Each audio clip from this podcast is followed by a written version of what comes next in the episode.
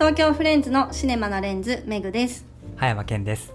この番組は毎回一本の新作映画を取り上げその映画が社会や時代の変化をどのように切り取っているのか映画好きの葉山とバリキャリリア充のメグが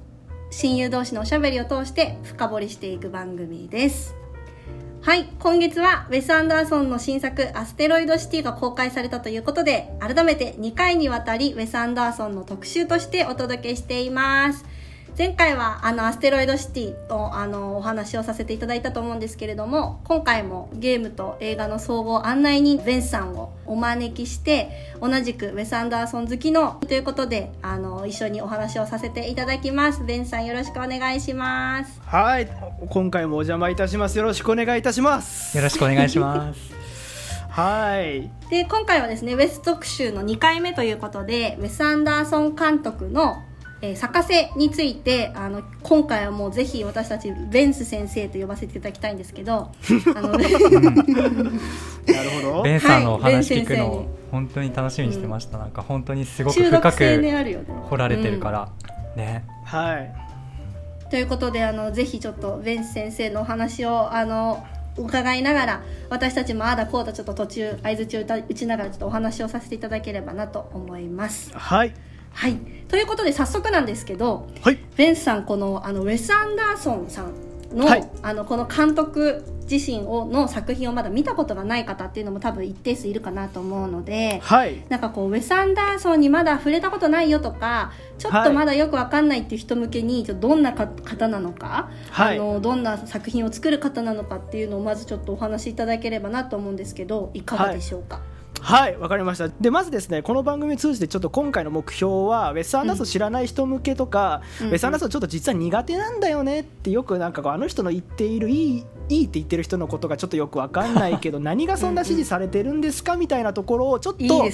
あの雪解けさせる意味でもちょっとお話しさせていただけたらなと思います。もちろんあのウェス・アンダーソンのいろんなモチーフ、うん、物語であったり視覚的なところだったりいろんなところからカバーしていきたいと思います、はいまあ、まずウェス・アンダーソンはアメリカテキサス出身の映画監督でございまして、まあ、現在54歳ですねになります、まあ、まだまだ監督としては若い方だとは思いますし、うん、彼の映画ってねよくウェス・アンダーソンなんて調べると検索のレコメントとかにおしゃれとかなんかこうそういったものが出てくる方だと思います。実際よくなんかこうおしゃれ系映画作家みたいないわゆるインスタ映えするような映画作家みたいな風に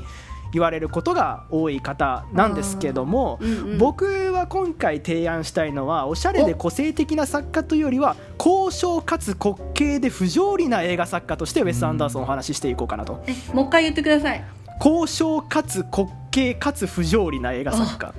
っていうところでお話ししていこうかなというふうに思いますので、いいね、あのそういったところでですね、ちょっとお話ししていこうかなと思います。まずウェス・アンダーソンっていろんなジャンルの映画を作りますロードムービーも作るし、アクションっぽいものも作るし、強盗ものも作るし冒険も作れるし、う今回のようなエイリアンのねファーストコンタクトものまでいろいろ幅広くジャンルはこなせる方で、その中に成長があったり独立があったり絆があったり冒険があったりっていう、まあ、これら一つと一つの要素ってね他の映画でも見ることができる王道っちゃ王道なんですけども、まあ、そこにまあ独特のユーモアに満ちた穏やかなコメディが随時展開されたりりちょっとずれたキャラクターたちが散りばめられたりしていますので、一般的な分かりやすさとか、うん、共感はなかなか得づらいこともあったり、うん、あるいはその最たる部分やっぱ画面なんですよね。建物とか乗り物をドールハウス風に断面っぽく示したり、うん、あるいは遠近感を強調したシンメトリックな要は左右対称の構図であったりですとかあとは移動するキャラクターをそのまま横方向からずーって追うように撮影したりとかあるいはアステロイドシティでもあったような劇中劇とか誰かからこの物語を伝え聞きましたよっていう構造を盛んに用いることで作り物感を隠さない方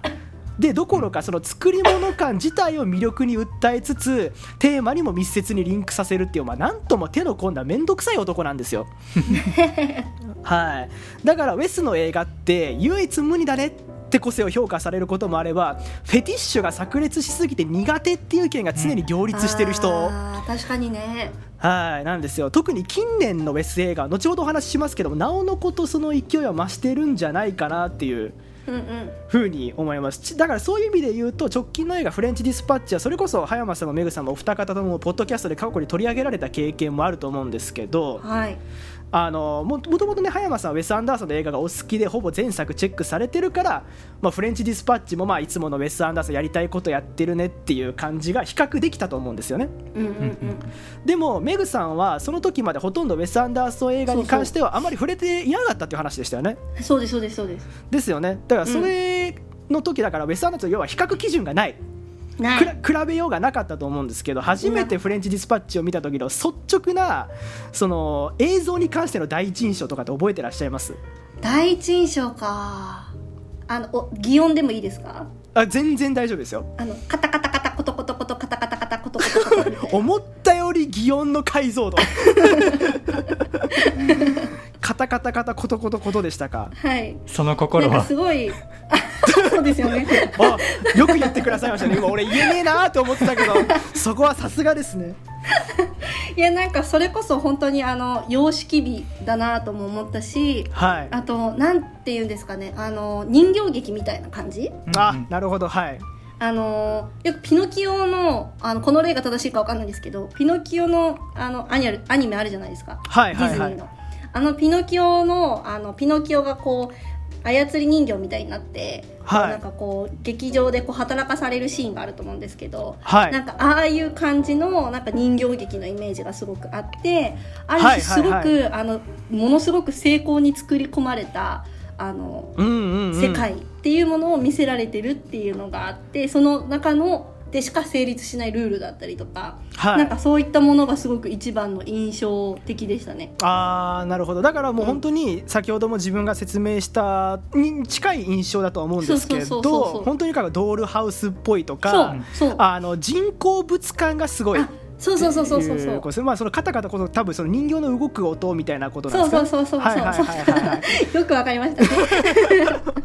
なんかそういうなんかそのあの仕組まれてる世界みたいなところがすごくこう印象としてすごく強くて、はい、ゆえにかつなんかそのなんて言うんだろうあの美しさもあるじゃないですか。その映像の、はい。はい、その映像の美しさと作り込まれているっていうその様式美的なところとあの、はい、なんかこうっていうところが醸し出すなんか異様な空気感っていうか、ちょっとある種いい意味でもなんかこう不気味な感じ、うんうんうんうん。うん。が第一印象だったなと思います。なるほどです。ね、うん、はい。で逆にですね、うん、葉山さんは俺ウェス・アンダーソンに出会ったきっかけとかあるいはこれは俺はむしろ知らないので。いいね確かに。むしろ今回はウェス・アンダーソンに入ってほしいっていう意味で今回これこの場を設けてますので、うん、ちょっと葉山さん覚えては覚えてらっしゃる範囲でいいですのでウェス・アンダーソンに初めて出会った時の作品とかこういうきっかけで出会いました、その時こういう印象だったこういう考え方でしたっていうのをちょっと軽くお話ししていただけたらと思うんですけども。多分最初に見たのは「ファンタスティック・ミスター・フォックス」です、はい、私歌丸さんの映画表好きで聞いてて、歌丸さんが絶賛してたんですよね「ファンタスティック・ミスター・フォックス」なるほどなるほど。それで見てで確かにめちゃくちゃ面白かったんですよね、うんうん、それはリアルタイムですか、あリアルタイムじゃないです。ビデオで見ました。そうなんですか、うん、ああなるほど。それ大体いつ頃ぐらいって覚えてらっしゃいます？5年ぐらい前ですかねあの映画館で見始めたのは犬ヶ島からですね、うん、ああそれは結構がっつり最近ですね。ね、うんうんうん。はい、長編9作目ですからアステロイドしての2個前ですもんね。そうだよね、はい、最初に見たのが「ファンタスティック・ミスター・フォックス」と「グランド・ブダペスト・ホテル」だからなんかその2つってすごいいわゆるウェルメイドな映画だと思うんですよね。うんうんうん、そうですね、はい、よくできてるんだ、うん、はい、うん、感情的にも盛り上がりがちゃんとあるしドラマ的にもストーリー的にもなんかちゃんと盛り上がりがある、はい、いい映画っていう感じだと思うから、まあ、スタイルがあのすごくあるなっていうのはもちろんそれも感じたけど普通に映画としてもいい映画だなって思って見てた。っていう感じ。ああなるほど。もうだから結構最初から出会いの印象としては結構ポジティブな印象だったんですかね？あもう全然ポジティブですね。しかもなんか自分自身そのウェスのすごい煮詰めたウェスらしさみたいなところもそもそも好きだし、はい、ただその最初にウェルメイドな作品見たから過去に遡って見ていくときに、はい、あ結構えぐみがあるなみたいな感じたみたいな。もっとウェスらしさが濃厚に出てるじゃないですか、まあ、ある意味。はいはいはい、スタイル以外のところでね。うーうんんスタイルに関して言うとやっぱフレンチディスパッチで極まってるなと思っていて。あれなんか天井叩いた感じはありますよね。ですよね。そうなんかね。今回そのアステロドシティ公開にあたってフレンチディスパッチまた見たんですけど、うん。はいやっぱ特にあの最初の街の情景を描くうんうんパート、イントロのパート。あそこの映うんうんうんうん像やっぱ今見返すとすごいですね。うんそうですね、うんうんうん。もうあれ見るだけでもうウェス・アンダーソンの自己紹介はものの5秒で完了してると言ってもいいぐらいの本当にビジュアルのスタイルとしてはもう極まってますよねあれは。そうですそうです。本当に極まってます。本当にすごいなって思いました。っはいはいはいはいはいはいはい。ていうなる感じほどですすなんでがね、はいはい。ありがとうございます。そのだから今おもう二人お二方がおっしゃってくださったみたいにもううん。初心者の方が見てもとか、あるいはもうある程度経験値をウェス・アンダーソンで積み重ねて、まあ、5年とか、まあ、10年でもいいと思いますけど、重ねてきてからどんどんどんどん見ていっても特に近年はなおさら勢いが増してるなっていうのが、誰の目から見ても明らかになっちゃうぐらいなので、うん。本当にまあとどのつまりは好みに最終的には関わってくるんじゃないかなとは思ってるんですけれども、うん。一旦ねだからといってじゃあウェス・アンダーソンは好みなのでと断じる前に一旦ですね、フラットにこのウェス・アンダーソンの作家性特徴映像ね物語の双方からちょっと分析していくと同時にウェス・アンダーソン前回もお話ししましたけれども必ず自分の人生経験とか自分の憧れているものをうん。あの手この手で詰め込む男ですから軽くね 彼の反省をたどりながら今回まとめていきたいと思います。面白いはい、なので絵作りの話は少なめに作品全体に共通する作家性を総括しつつ、はい。ね、お二人にもそういえばこうだったねとか、うんうん。そういった話があったらガンガンこちらもお話ししていきたいと思いますので、はい。はい。改めてちょっとウェス・アンダーソンの特徴についてちょっと今からお話ししていこうかなと思います。はい、よろしくお願いしますおね。願いしますはい、ではまずですねウェス・アンダーソンの世界観とか視覚面、改めて整理し直します、よく箱庭っぽいとかおしゃれとか言うんですけど、じゃあ具体的にどういう要素が揃っていたらウェス・アンダーソンの映像の出来上がりなんだろうかっていうのをなんでこういう映像を作るようになったか、そしてウェスは何に影響されてこれが出来上がっていったかっていうルーツも込みでお話ししていこうかなと。すごいはい、思います。これまずそもそもなんですけどウェス・アンダーソンって子供の頃から図面とか設計図とか製図みたいなのに触れる機会があって建築家になりたかったそうなんですよ、ははい、でプラス読書家でもあったので小説の道も考えていた、うん。そうなんですね。なので大人になってこの2つが合体した結果ああいう映画作家になったんじゃないかなっていう面白い。はい、しています。ちなみに彼が幼少期好きだったのは普通に無難に「スター・ウォーズ」とかスピルバーグの映画とかにハマっていたさなかですね、アルフレッド・ヒッチコック監督の「裏窓」っていう映画を見て裏窓そはい、うん。この裏窓っていうのは実際にあるグリニッチ・ビレッジの街並みを参考にして、うん。50人ぐらいの作業員が6週間かけて一つの街そのもののセットを作ってるんですよ。へえで31個ぐらい部屋があって指示一つで照明も朝昼夕方夜って4段階に切り替えたりとか、あとは雨の日に備えた排水設備までちゃんとそのセットのためだけに作ってるんですよ。なんかウェスハマる理由なんとなくわかりますよね。うんめちゃくちゃ似てますよね見た目がそうなんですよもうここまで全部作っちゃうんですよ。はあ。だから「裏窓」っていう映画をそのセット作ったっていう観点で見てみると、もう冒頭主人公が街を覗き見るシーンだけでこれ全部セットなんだよなっていう凄さがもうまずバーンって飛びかかってくるんで、そういういきなりビジュアルで刺しに来る感じはこの「裏窓」から脈々とウェス・アンダーソンに受け継がれてるんじゃないかなっていうのが一つあるんですよね。うん。はい、でそういったウェスはただここでですねあ裏窓を真似してあれが出来上がったんだってなるのはちょっと早計なんですよ実は。ほうただその心は？そうここがポイントなんですけどもヒッチコックたち先人のセット建築と違ったところが一つあるんです。えー？それが何かっていうと、うん。現実そのままを再現するのがヒッチコックの裏窓のやり方でした。あそうか。ただこのウェス・アンダーソンは前回もお話しした通り、はいはいはい。現実世界をエレガントでうん。ロマンチックな絵画みたいに仕立て直してしまうっていうリクリエーションの才能にあふれてるってとこなんですよ。へえここがめっちゃ重要ですもう俺今コードで喋ってるけど赤線でも引いてほしいぐらいのレベルなん。いやですよね、今授業受けてる気持ちです。絶対試験に出るレベルですよね今のねはい。ウェス・アンダーソンはリクリエーション再創造の作家であるっていうところを僕は一つ強調したいところなんですよね、うん、だから彼の持てる才能を総動員して自分の価値観以外のものに一切従属しない物語っていうのを作りながらいわば魔法のパラレルワールドを作るテクニックっていうのが彼の分かりやすい魅力です確かにパラレルワールド確かに。そうなんです。もっとシンプルに言えば、うん、憧れとの距離感の取り方が僕はすごく重要だと思ってるんですよね、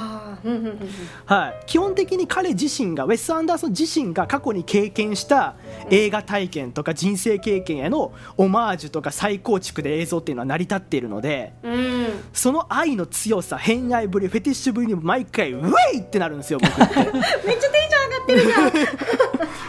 本当に彼が愛した作品の精巧なミニチュアに付き合わされるんですよ毎回。これってなんかどこか遠くにある本物を想像しながらまずは手元で触れるミニチュアの感覚、子供の頃にデパートとかお母さんに買ってもらったプラレールとかトミカとかああいうのでミニチュアで再現された駐車場とかを触ってとかデパートでいろいろ想像膨らませて本当の立体駐車場ってこんな感じなんやろうなっていうのを思う。ここではないどこかを想像したあの瞬間をウェスはずっと思い出させてくれるんですよね。へーうん、そこが僕はみんな刺さるんじゃないかなって思うんですよ、ノスタルジーを持つ方、子供の頃にそういったプラモデルとかそんなことある方もしかしたらねあ確かにそういうのあったあったってこれをずっと映画でやってくれる人なんですよね。はい。そして子供の頃って今言いましたけどノスタルジーへのラブレターも兼ねてるから余計に子供時代の感性はビンビンに刺激されるわけですよね。へえ面白い。はいでもノスタルジー最高って理想化しすぎないこのバランス感覚。この距離感が分かってるんですよ彼って。これは先ほども名前がちょっと上がりました。彼の代表作「グランドブダペストホテル」っていう映画がよく描いてくれてるんですけどこの映画って実はノスタルジー賛美に見せかけてファシズムの影が密かにペーストされた映画なんですね。ファシズム、まあ、皆さんもご存知だと思いますが、うん、それこそイタリアのムッソリーニなんかはファシズムを掲げていて、うん、彼はどういう意味でそのファシズムを掲げたかっていうと古代ローマへのノスタルジーを歌い上げてそこにナショナリズムとかを合流させてその大義名分で民族差別を行ったりとか敵とみなした民族人種を排除するということをやっちゃったわけですよ。うんうん、そういう影がこのグランドブダペストホテルの栄枯盛衰に見え隠れするんですよ。具体的にどこかは申し上げませんが、うん、ノスタルジーっていうのは伝統を守ろうと頭でっかちになることじゃなくって、うん、良識も合わせ持ってないとあかんよっていうバランス感覚。これはフレンチディスパッチもそうですが、うん、憧れた時代を全部理想化したりコメディに染め上げておしまいではなくって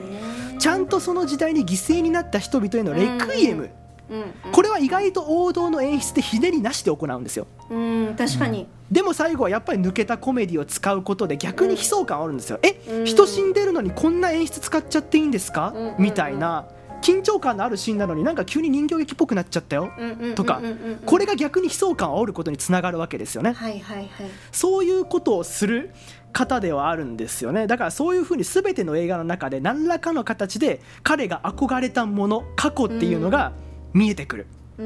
そうだから彼の記憶であったり彼の住んでいた場所とか知り合いの名前とか友人とか知人とか、はいはい、そういったものをカスタムメイドされたスタイルで物語の中に織り込んでいくっていうそういうタイプの。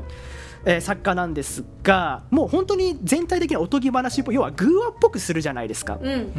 うん、リアリティを持ってそのまますくい上げるっていうよりかは再構築して偶話っぽくしちゃう。そうですね。そうその偶話のようにした機能に向けられたノスタルジーに傾倒していきながらも映画のキャラクターとか世界と監督が揃って時間をどんどん逆行していく。うん。そう。でしかも彼の映画に出てくるアイテムとか小道具とか衣装って、うん、特定の時代のものだけで揃えてるんじゃなくてあれ？60年代のアイテムもあるのに着てる衣装は80年代だなみたいな感じで、はあ、いろんな時代のものがごっちゃなってるんですよ。でも別にこれってウェスの知識不足とかリサーチ不足でも何でもなくって、うん、彼はどの時代でも通用するっていうことを目指すためにわざといろんな時代からアイテムを引っ張って時代を超越するっていう人なんですよ。へえそうなんだそうなんです。だからどの時代でも通用するしどの時代でもないんです。だからここではないどこかっていうことなんですよね、うんうんうん、まさにそれですね。そうそうそうそうそう。だからまああのこれはもうこれ皆さんにお伺いしたいんですけどそれこそフレンチディスパッチを見た時とか特に海外に行かれたこともあるメグさんとかは実際のフランスとかそういった海外との比較もできると思うんですけど、うんうんうんあフレンチディスパッチのフランスってちょっと実際のフランスと違ったなとか、うんうん。他のアメリカの舞台にした映画でも何でもあれ？これちょっと現実アメリカもうちょっとこうなんだけどなって思ったことあります？あーなんか具体的なディテールをこう覚えてるかって言われるとちょっと正直覚えてないんですけど、はい。でもやっぱりデフォルメされてたりとか、はい。あとはなんかちょっとよく作られてたりとかっていうのはやっぱ感じましたね。ああなるほど。なるほどなるほど。なんかそのフレンチディスパッチとかは、まあ、そのなんか両方の面があったと思うんですけど、はい。なんかその美しくそのフランスの美しい部分だけが見える部分もあればはい。でもなんかそのもっとなんて言うんだろうあの石畳ですごいアンティーク調のあの雰囲気っていうのはもちろんその街中にありますけど、はい。でもそれだけじゃない汚さみたいなとことか、はいはいはい。そういうところもやっぱりあったし、はい。でもそのな部分っていうところも割とこうデフォルメされてた部分があったりとか。はい。っていうのはなんかこうあのなんて言うんだろうフランスだけどフランスじゃないとか、うんうんうん。っていうのはやっぱりありましたよね。そうですよね。フランスだけどフランスじゃないっていうのがもうこれいい言葉なんですよ。もうこれがウェス・アンダーソンがずっと昔からやってることなんですよ そうなんだ。まさにパラレルワールドってことだなじゃあ。そうそうそうそうそうです、ちなみになんですけど、えっとうん。葉山さんとかおそらくロイヤル・テネンバウムスもご覧になったことはあると思うんですけども、ロイヤル・テネンバウムスなんかは分かりやすくニューヨークっぽいけどニューヨークじゃない感じを出すじゃないですか。うんうんうんうん。確かに、うん。でですよね。これで、まあ、まあ葉山さんもおそらくもうほぼ前作ご覧になられてここではないどこかとかこれっぽい何かみたいなものがだいぶこう頭の中にイメージができるようになったと思うんですけど、それこそ我々日本人でいうと犬ヶ島が一番それ比較しやすいと思うんですよ。日本人だから。うん。そう。犬ヶ島なんかしかもまああれアニメーションじゃないですか。ストップモーションアニメで、しかも犬っていうのを使って日本映画への憧れを詰め込むけどちょっと日本なのかな？でもちゃんと愛はあるんだよなっていうこの距離感とかが そう,、そうそうこれ感じれるのが嬉しいですよね。だからそれに関して不快感は覚えたことはないですよね。確かに確かに、にねなんかうわ不誠実だなとか、うんうん。あのもちろん具体的な名前出したら批判になっちゃうけど最近こう間違った日本観をちょっとギャグにする映画っていうのも結構増えてきたりとか、まあまあねうん。はい、こう大手のビッグバジェットな映画ではいはい。もちょっとこう日本のシーンが出てくると、うん。あのいステレオタイプな感じが抜けきってなくって、うん。そろそろこの辺アップデートした方がいいんとちゃいまっかって思うことはあると思うんですよ。うんうん。うん、でもウェス・アンダーソンってあのずらすことができるんですけどずらすことができる人って王道を分かってないとずらせないわけじゃないですか。うん、そりゃそうだ。そう。でもウェス・アンダーソンは王道の距離感も分かった上でわざと距離を取ることができる本当に器用な人だなっていうのが、そうこの世界観の造形とかによく出てると思うんですよね。はうんうん。あうんで、まあ、そういった風に、まあ、まるで切手みたいにこう映画とか文学とかアートとか音楽も引用がコレクションみたいになってるわけですよね。はあはあはあは。あだからこれの映画をたどるだけでウェス・アンダーソンは何が好きだったとか思考回路がどんどん見えてくるんですよ。うん。彼の頭の中ね彼の頭の中をどんどんどんどんこう見ていく感覚。うん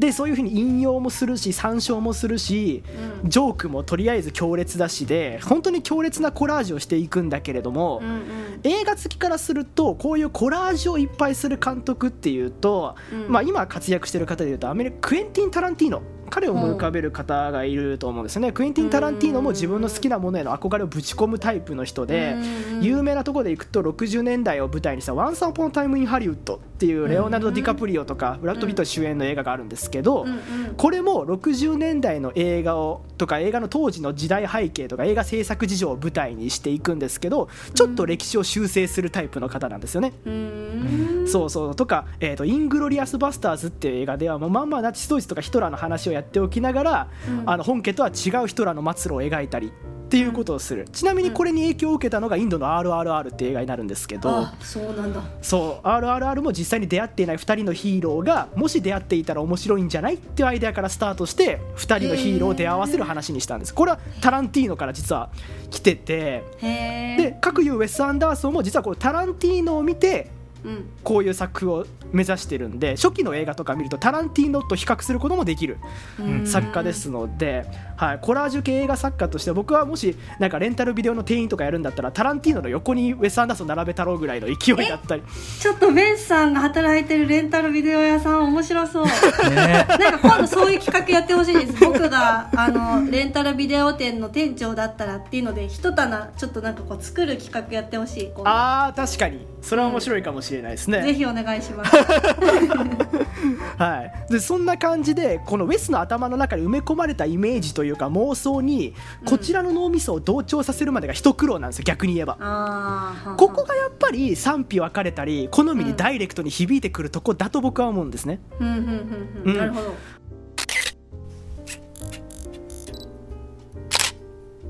までちょっと軽く世界観についてお話ししてきたんですけども、うん、じゃあその世界観を彩るおしゃれな映像の数々っていうのがやっぱりウェス・アンダーソンといえばですので、うん、具体的なモチーフ特徴っていうのをまあ箇条書きみたくこうちょっとバッパッパッと言っていこうと思うんですけれども、うんうんうん、まず映像表現でいうと完璧な左右対称構図、まあ、これ外せませんね、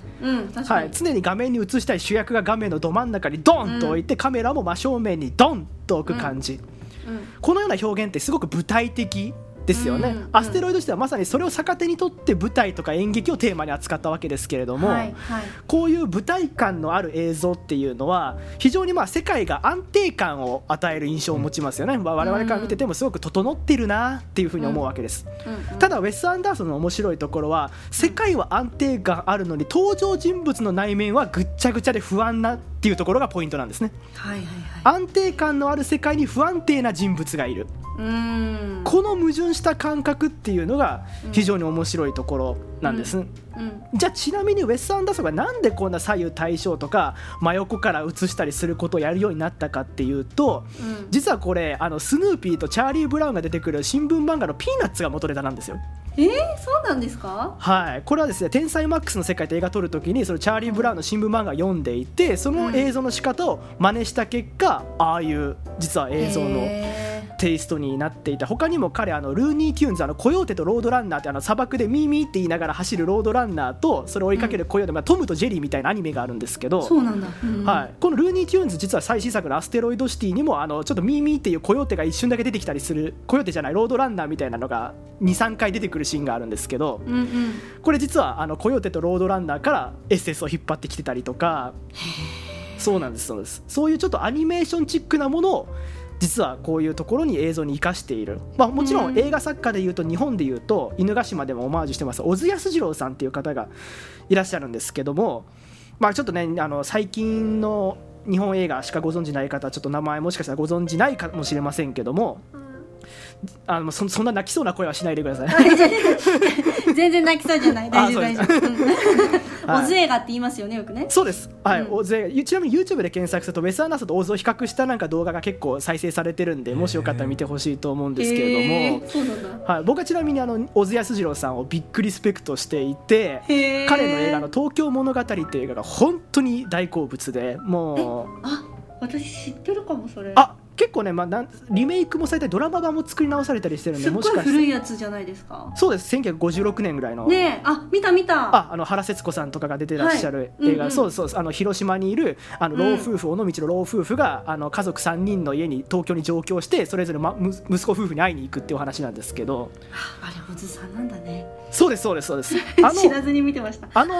もし東京物語ウェス・アンダーソン知ってから見てみてください。カメラに向かって正面から話しかけたりしてるんで。ああ面白い、うん。結構似てる部分があります。ちなみに小津安二郎さんはまあ昭和30年代に活躍した日本映画四大巨匠の一人なのでぜひあのマストで覚えてほしい名前の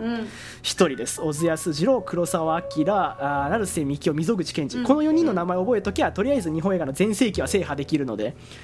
品質英単語みたいな感じです、ね、そうです、はい、なのであのこれから、ね、日本映画学びたい方ウェス・アンダーソンの犬ヶ島を見ながらこの四大巨匠をセットで覚えておくと、もうとりあえず日本映画が世界で売れた理由はわかるかなと。へえ面白はい、そういうね勉強もできるのがやっぱウェス・アンダーソンのいいとこではあります、うん、はい、で話戻りしますけども長いカメラ移動ですね。X 軸に移動する時もある Y 軸に移動することもある。どっちでもいいんですけども、うん、カメラがこうまるで1個のクレーンに固定されてまるクレーンの足元ごと動かすようなねカメラワークっていうのが非常に特徴的ではあります。そしてまず明るい色彩設計ですね。もう色がとにかくカラフル、パステルカラーで。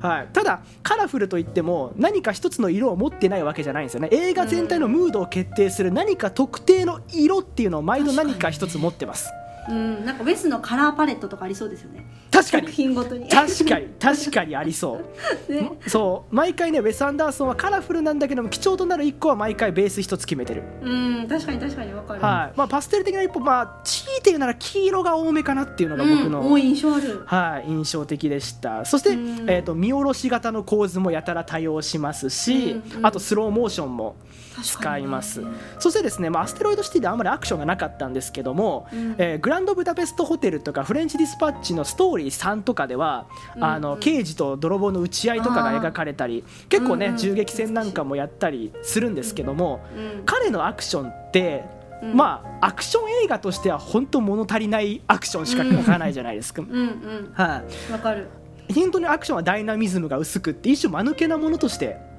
描かれます、これはもうねデビュー作から一切変わってません。そうなんだ。はい。デビュー作はねアンソニーの「ハッピーモーテル」って映画になるんですがこれもまあ強盗ものなんですけども、ここもやっぱりね、なんか銃撃戦がちょっと間抜けなものとしてコントみたいに書かれたりするので、はい、なのでウェス・アンダーソンにあの銃撃戦ましてはマイケルマンのヒートのようなものを期待していくともうとんでもない門前払いを食らうのでやめてくださいと いうことですね。今の注意書きだったんだ。はい、いうことですね。で今ここまでが軽くちょっと映像的なモチーフ今まとめてみたんですけども、こういったドラマチックなカメラ移動とか具体的な仕掛けとか全てを実物より大きく見せる手法、はい、これ実はある大きな一本の古典映画から影響を受けているっていう話をちょっとしたいなと思います。これちょっとね尺長めになっちゃうんですけども、うん、はいどうぞ、はい、僕が敬愛してやまない映画作家オーソン・ウェルズ監督の「市民ケーン」という映画がございます。市民ケーン、はい、ちなみにお二方どちらかご存知ですか？いえ。見ました。葉山さんあさすが。でも結構大学生の時に見て結構ちょっと記憶が おぼろげになっている感じもありますけどでもはいお話楽しみです。はい。最近の映画ってこと？ここ数年。いや1941年の。41年。あここ最近の映画ですね。1941年なので。確かに。20世紀ですからね。20世紀ですからね、うん。うん、1世紀しか違うな。最近マンク見ましたよ。あそうその今ねあのお話しあったマンクっていうのはちょっとまあ、めぐさん向けお話しますとこの市民権の舞台裏市民権の脚本家の物語を映画にした映画なんですよ。市民権ができるまでの映画みたいなのをネットフリックス限定で配信してて。そうなんだ。それはじゃあ最近それは本当に最近ですこれこれ これガチ最近です。よかった。これ2020年とかその辺19年とかの映画なんで。デビッド・フィンチャー監督、そうです。デビッド・フィンチャーです、あのセブンとかゾディアックとかの監督だったりするんですけど。ドキュメンタリーっていう形でじゃあ撮ったってこと、まあ、ドキュメンタリーというかもうあの脚本家の一人の人生をもう完全にフィクションにした。もう市民権っぽく撮った市民権の舞台裏みたいな、っていうことか。そうそうそうそうそう。っていう実は映画があるんですけど、まあ、そういうふうに話題になることがちょくちょく多い市民権なんですけど、これ実はあのアメリカのいろんな映画雑誌とかで、あの映画批評家とか作家が選ぶベスト映画ランキングで必ず1位2位にく、ね、君臨する。あそうなんだ超有名な映画なんですね。はい、じゃあこの映画からウェス・アンダーソンがどう紐づくかってとこなんですけども、はい。はい、ここが今から話すもう一つのウェス・アンダーソンの特徴入れ子構造っていうところに関係していきます。はい、なのでここからは物語的なお話にちょっと方を進めていこうかなと思います。うん、はい、でじゃあオーソン・ウェルズの代表作「市民権」を比較するために軽くこの映画どういうものなのかなっていうのをお話ししていきながらになるんですけれどもお願いします。本当にこれねまず俺ももうベスト級に大好きな一本で、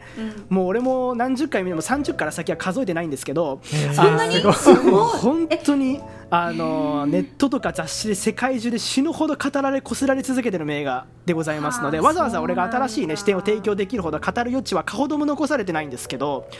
はい、なので俺の今からプレゼンする話み全みんな絶対市民権好きだったらどっかで聞いたことある話の受け売りですがどうかご容赦いただきたいなと思います。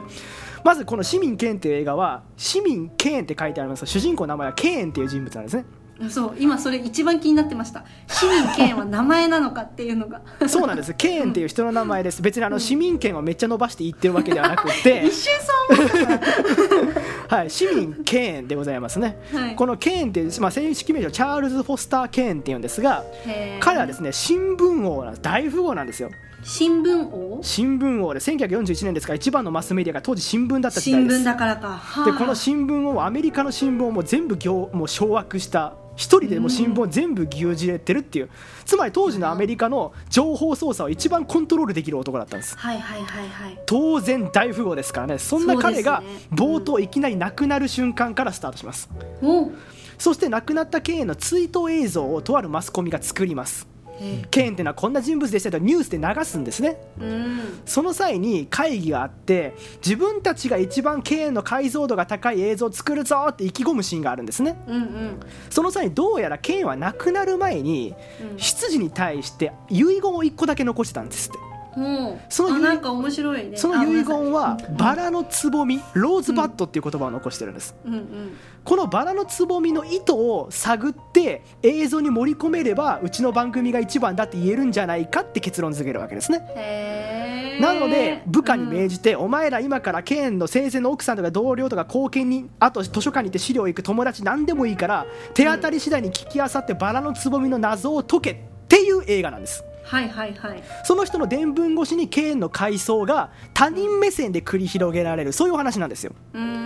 ここでねポイントになってくるのは、うん、ケーンとは全く無関係の記者っていう仮の主人公。はいはい、いわば観客が目線を代入できるアバターを一人作って、うん、その人が経営の知り合いから話を語り聞かせてもらうっていう込み入った構造をとってるってことなんですこの脚本自体が市民系の実は一番画期的なところだと俺は思ってて、うん、わざわざこういうことするのも個性を出そうだとか観客を煙に巻こうとかそういう意地悪でやってるんじゃなくって一人の人間を理解するのってこんなに大変なんだよ。見る人によって人ってこうも印象が変わるんだよっていうテーマとリンクするために語り口を工夫したってことなんです。おそらく葉山さんってこういう語り口が工夫された映画大好きだと僕はお見受けしてるんですけど。そうですね。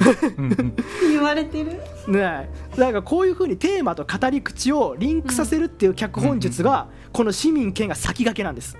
うん今でこそねウェス・アンダーソンなんてああいう入れ子構造にすることでフィクションと現実とか舞台とテレビとか、そういう関係を紐解くためにわざとああいうことしてるわけじゃないですか、何の意味もなくテレビ舞台劇カラーのとかしないわけですよね、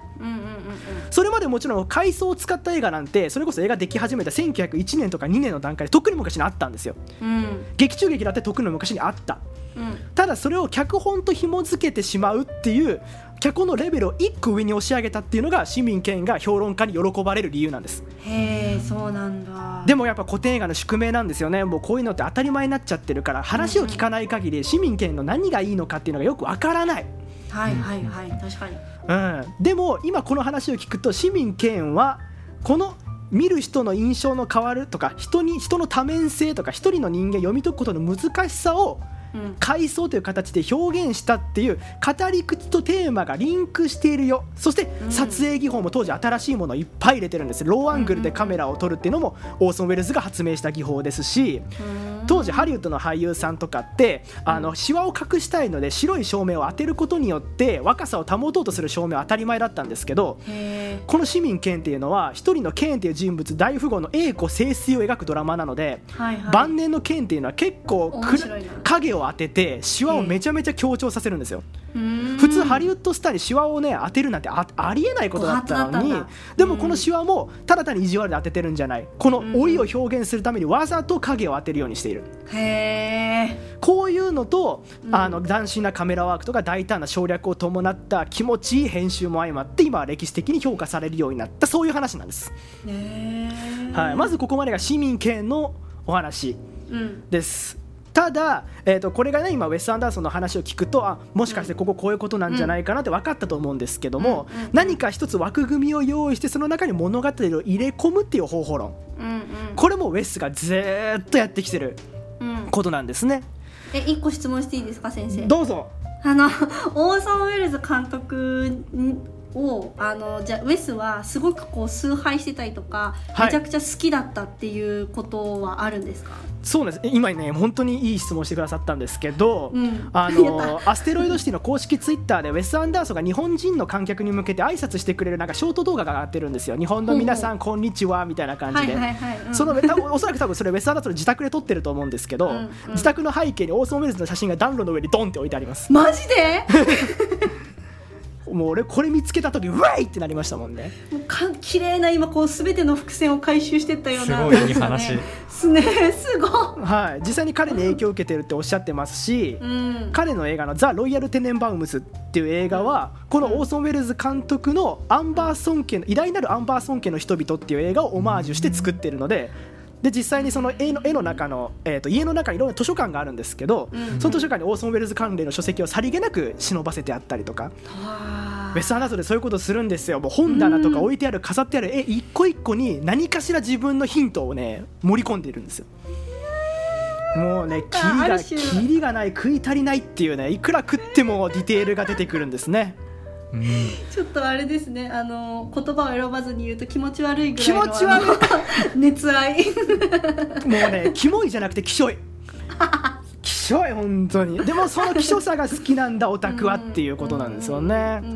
はい、で、まあ、今言った話のように、うん。あのこの物語を何か枠組みの中に入れちゃう入れ子構造はいはい。天才マックスの世界なんかは文字通りですね舞台のこう帳が開くように始まって文字通り今から映画が舞台的な映画が始まりますよっていうアプローチをしてくれるし、うんうん。実際にその天才マックスってことは主人公はマックスって男なんですけども、うん。この彼も舞台を演じるのが大好き演出するのが大好きっていうことで舞台をするっていうシーンが出てきます。うん。はい、なのでアステロイドシティは天才マックスの世界と近いねなんていう比較をする方も多いと思うんですけれども、うんうん。はい、でザ・ロイヤル・テネンバウムスは映画自体が一冊の本の中にはめ込まれてるんですね。うん。これはファンタスティック・ミスター・フォックスも同様なんですけれども、うん。はい、他にもですねインドを舞台にしたダージリン急行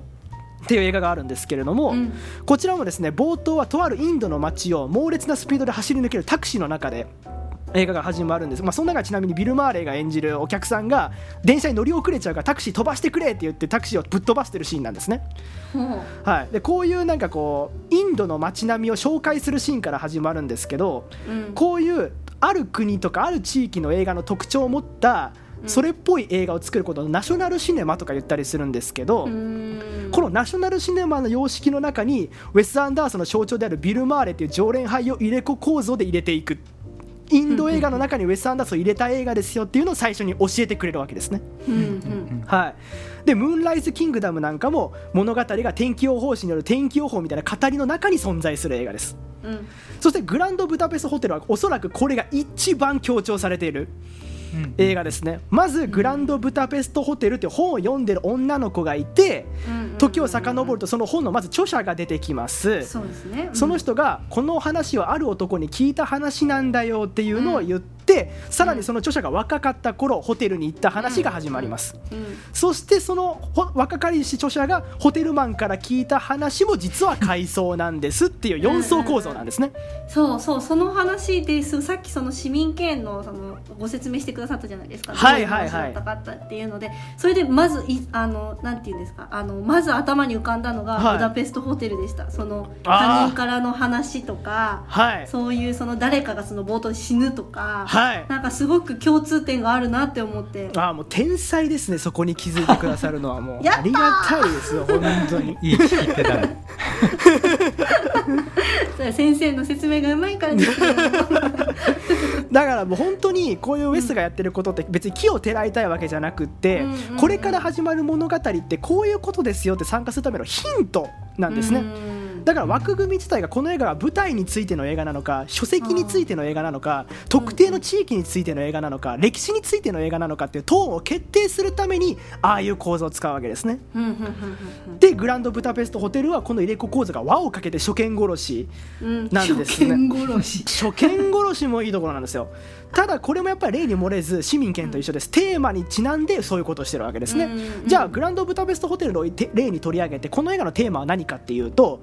今は失われてしまった世界とか文明特に戦前ヨーロッパへの憧れをウェス風のフィクショナルな箱庭に詰め込んで物語として伝え聞かせることで維持させるっていう映画なんですね。はあはい、それが寂れたホテルを維持するコンシェルジュであったり、その人の話を聞いて小説に残す著者とかその本を時を超えて読む現代の女の子それを映画として見る観客、そして観客がこうして俺が今ポッドキャストで伝えていく。はい。はい、ってな感じでアステロイドシティが前回の枠構造についてのね、まああれあのー葉山さんの YouTube の言葉を引用しますと取説みたいな映画だっていう風に話していますけども枠構造を最も分かりやすく伝えてるのは相も変わらずグランドブダペストホテルなんじゃないかなって。確かにね。はい。まあ、これがね最高傑作と言われるゆえんだったりも実は、はい、だからこうイマジナリーな時間が確保された空間の中イマジナリー、まあ、要は空想上の架空のってことですね、うん。だからアステロイドシティで架空って強調するのが僕すごく刺さったって言った話をしたんですけれどもこういうなんかどこでもないところでもどこにでも通用できるところっていう、どこか特定の時代から切り離された空間の中に、うん。何らかの形で語り手っていうのを作品の中にわざと入れちゃうことによって、うん。虚構性は保ちながらもシンボルになった真実に深く踏み込むっていうこの最良のバランス感覚を発見しようとしてるんですよね。うん。だから常にフィクションな感じはするんだけどどこか急に真実が覗き込んでくる瞬間がある。急に芯を突かれたような感覚があるわかるわかる急にこちら側にウェスがなんか歩み寄ってきた瞬間が急に訪れるんですよね。わかるわかる。このバランス感覚を心地よいと思えるかがおそらくウェス・アンダーソンの好みを分ける部分なんじゃないかなっていうふうにんはい、思います。で今言った通りこういうビジュアルでストーリーを語る絵でストーリーを語るっていうのがやっぱウェス・アンダーソンお手の物なんですね。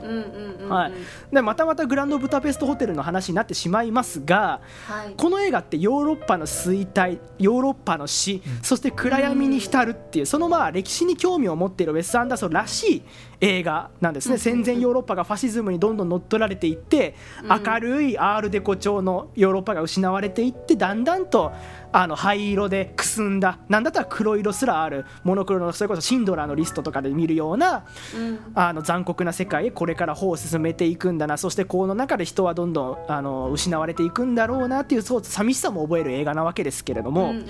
この映画ではですね、まあ、冒頭にあのティルダ・スウィントン演じるマダム D っていうあの頭だからなんかマッシュルームみたいに髪の毛ぐるぐる巻いたおばあちゃんが出てくると思うんですけど。はいはい、このマダム D はですねウェス・アンダース曰く古き良き少し風変わりだけど寛大なヨーロッパの象徴として彼女をデザインしています。でもうさっきも言った通りウェス・アンダーソンの映画って飾ってある絵とか本棚一つ一つにも意味を持たせる気持ち悪い人だって言ったじゃないですか、はい。マダム D の洋服の色も実はポイントなんですよこれ。なんだって？マダム D の最初のドレスのプリントをよく見ると、うん。あの生命の木っていう、まあ、要は聖書とかに書かれているクリフォトの生命の木っていうものが実は世の中にあるんですけども、うん。この生命の木っていうデザインと明らかに類似点があるような衣服でデザインされてるんですよ。へこれ生命の木っていうのがありとあらゆる神羅万象を表した木みたいなものになっていて、うんうんはい。それをねあのドプリントされたドレスを彼女は着てるんですね。うんうんうんただその後出てくる彼女っていうのは最初こそ黄黄色と金色の花きらびやかな衣装だったのに次に出てくるマダム D は赤いプリントのドレスを着てらっしゃったりするんですね、うんうんでこういうふうにだんだんと着てる服があの最初は太陽の色だったのに赤色、赤の太陽って言って夕日ですよねうん。うんこれはこれからヨーロッパの象徴が夕日のように沈んでいきますよっていうのを衣服の色で表してくれてるんです、はい、プラス出てくる兵士の制服も最初は灰色の制服なんですうん。ただ映画が進むについて後半に出てくる制服は黒い制服を着てるんですね。うんうんうんそして今作のあの悪役であるディミトリっていう男、まあ、エイドリアン・ブロディが演じてる悪役とかウィレム・デフォー演じる悪役とか彼の、えーの3人の姉妹とか全員漏れなく黒い服をもう最初から着てます。うん。こ、これは何かっていうとこの時代のヨーロッパで権力を握る闇っていうのはこいつらのようなやつらだよっていうのをはあ。衣装の色にまで忍ばせていくっていうのが憎いんですよ憎いですね。そう。もうね こういうのを見つけるたびに嬉しくなっちゃってツイッターに書いちゃうんですけど僕は、うん、本当にウェス・アンダーソンって再発見しがいのある監督だと僕は思うんですよね。う、ん。うん、で「アステロイドシティ」でも前編でお話ししましたトム・ハンクス演じるスタンリーの腰に拳銃があって、はいはい。未だに戦争を引きずっている様子がさらっと描かれるこれ別に本編で言及ないし何かストーリー上の伏線になってるわけでもないんですよ。だから見逃したとしても何ら問題はないし実際えなんか拳銃あったっけっていう人だっていた。うん、あそうなんだ、はい、でも結構しっかりクローズアップされてましたよねあのシーン。そうですそうですそうです、うん、ただこういう配置はウェス全部意図した上で計算してるので興味ある方は隅々まで観察していろいろとつなげてみると意外とそこにウェス・アンダーソンの映画を紐解くヒントっていうのがあるのかもしれません。うん、はい。ってな感じです。ここまでが一応ストーリーテリングのやり方世界観とか映像にうまく関わってくるお話なんですけども、うん。うんうん、やっぱりウェス・アンダーソンってあの強烈な映像のせいで、うん、物語的な作家性っていうのはねどうしてもこうなんかこう言語化できてない人っていうのがやっぱ多いんじゃないかなっていう僕は思うんですよ。ウェス・アンダーソンおしゃれですっていう人で、まあ、終わっちゃうタイプが多いんで、いやあのおしゃれな映像一旦抜きにして彼は一体どういう人物が描くのか。はいはい、といったどういう物語が多いのかっていうこの本質むしろここをね、あのー、聞いていただきたいなというふうに思います、うん、ベンスさんによるウェス・アンダーソン論。次のエピソードに続きます。ここまでお聞きくださりありがとうございました